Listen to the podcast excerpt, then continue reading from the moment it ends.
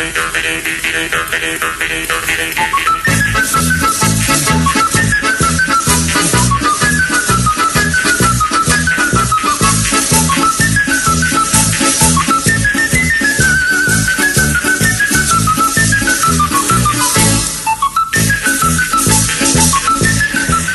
Y con esta sintonía un miércoles más del Visitando 2.0 aquí en la hora del taxi Libertad FM, nos vamos a ir a una tierra que yo quiero mucho, a una provincia que es de las que más me gustan de España y a una ciudad maravillosa como es Coria,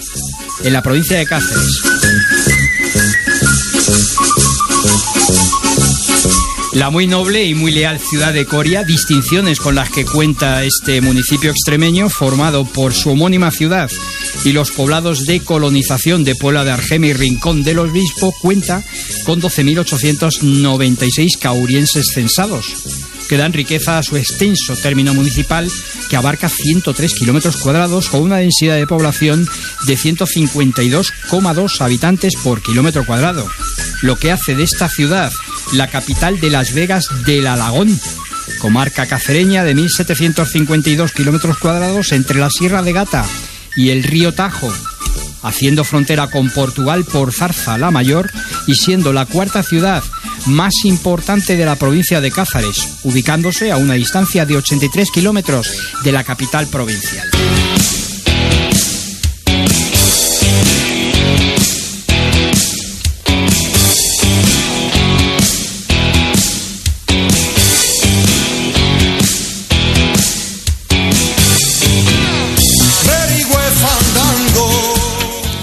Enclave privilegiado próximo a la Sierra de Gata y de Urdes al norte, los valles de Ambroz, del Jerte y la Vera al este, las tierras del Tajo al sur y el vecino país Portugal al oeste, Coria fue fundada antes de que el Imperio Romano ocupara la península ibérica, conocida como Caura, siendo los romanos los que dieron su actual nombre en latín, Caurión, para posteriormente otorgarle la ciudadanía romana. Nada fácil en aquella época. Posteriormente, en la época visigoda, se crea la diócesis de Coria que, salvo por los años de ocupación musulmana, mantuvo esta ciudad como sede episcopal hasta el siglo XX. No se conoce con exactitud la fecha de fundación de la ciudad de Coria, pero se han encontrado materiales líticos en diferentes tallas y utensilios de piedra del periodo achelense o paleolítico inferior, datados entre 300.000 años antes de Cristo. No obstante, un primer asentamiento continuado ha quedado documentado con el pueblo Betón, cultura de estirpe celta, datando la aparición de dicho asentamiento a partir del siglo V antes de Cristo, aunque los betanos, los betones parece que ya sobre los siglos VIII al VI antes de Cristo situaron su capital en la antigua Caura. Farolillo de papel, sevillana a grane, que viva el arte andaluz. Con la invasión musulmana, tras el 711, la antigua Caurion pasa a denominarse Cuirilla, siendo objeto a lo largo de más de tres siglos de luchas entre musulmanes y cristianos, hasta su definitiva reconquista por el rey de León, Alfonso VII. Posteriormente, y debido a las luchas nobiliarias, a partir del siglo XIV,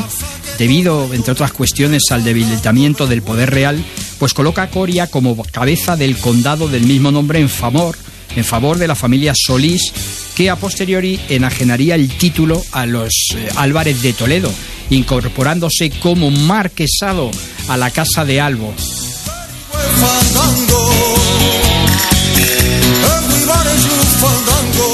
Pero a pesar de, o por, a pesar o por su privatización en favor de la anteriormente citada Casa de Alba, hay una curiosidad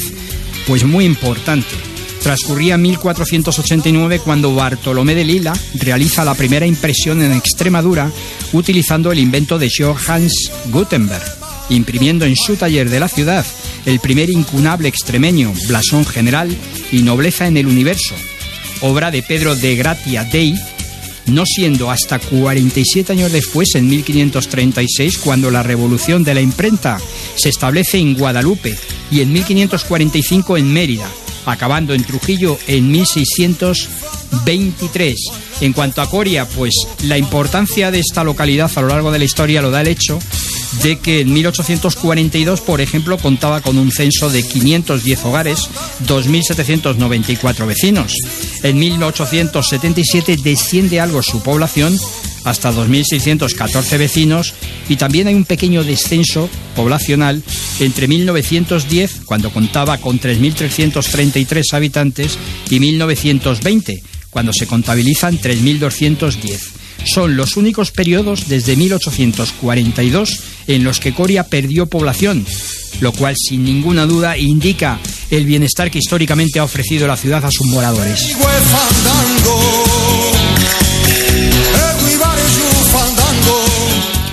¿Qué debéis de ver cuando visitéis? No tenemos ninguna duda que vais a ir a visitar Coria. Iré. Id porque os va a sorprender, pues su muralla de origen romano, la Catedral de Santa María de la Asunción, el Museo Catedralicio, la ermita de Nuestra Señora de Argeme, barroca del siglo XVII, el convento de la Madre de Dios, el antiguo seminario conciliar, la iglesia del Santiago o la cárcel real construida en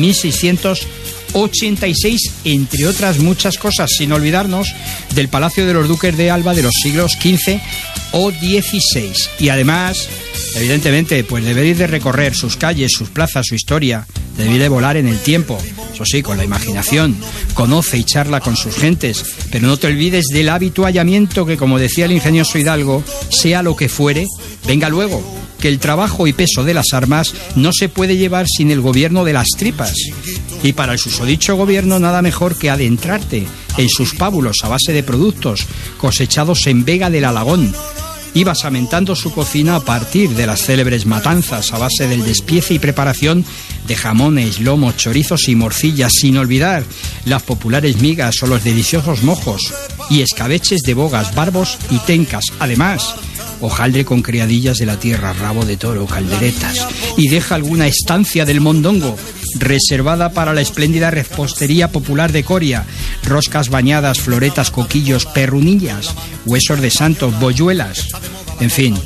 ¿Qué más te podemos contar de este magnífico rincón de Extremadura, de España, una ciudad maravillosa. Además, si vais de fiestas os vais a encontrar con una tradición taurina enorme. Sobre todo, es que hay días o hay fiestas que sueltan los toros por las calles, casi sin previo aviso. O sea, no hay un recorrido fijado, ni hay nada por el estilo. Allí salen los mozos y las mozas, pues todos a cogerse unos a otros y ya está, digo, los toros a... Y fantástico, tenéis las fiestas de San Sebastián, el 19-20 de enero tenéis de la Semana Santa, la fiesta de la rosca, es una fiesta que se celebra en los parajes próximos al río Alagón y la costumbre es una rosca decoradas con confites que las madrinas regalan a sus ahijados por esa fecha. Estamos hablando del segundo lunes de Pascua. Y además, pues, ¿qué más os podemos contar? Las fiestas de San Juan, de 23 al 29 de junio, entre otras muchas fiestas declaradas de interés turístico nacional, tienen su origen en los pueblos betones, quienes rendían culto al toro como animal sagrado, de ahí esta tradición. Y estos, los toros, corren libremente, como os decía, por las calles del casco histórico. Además, recomendación, cuando visites el municipio extremeño de Coria, recuerda que la salud, estando en el plato, está más en la suela de los zapatos.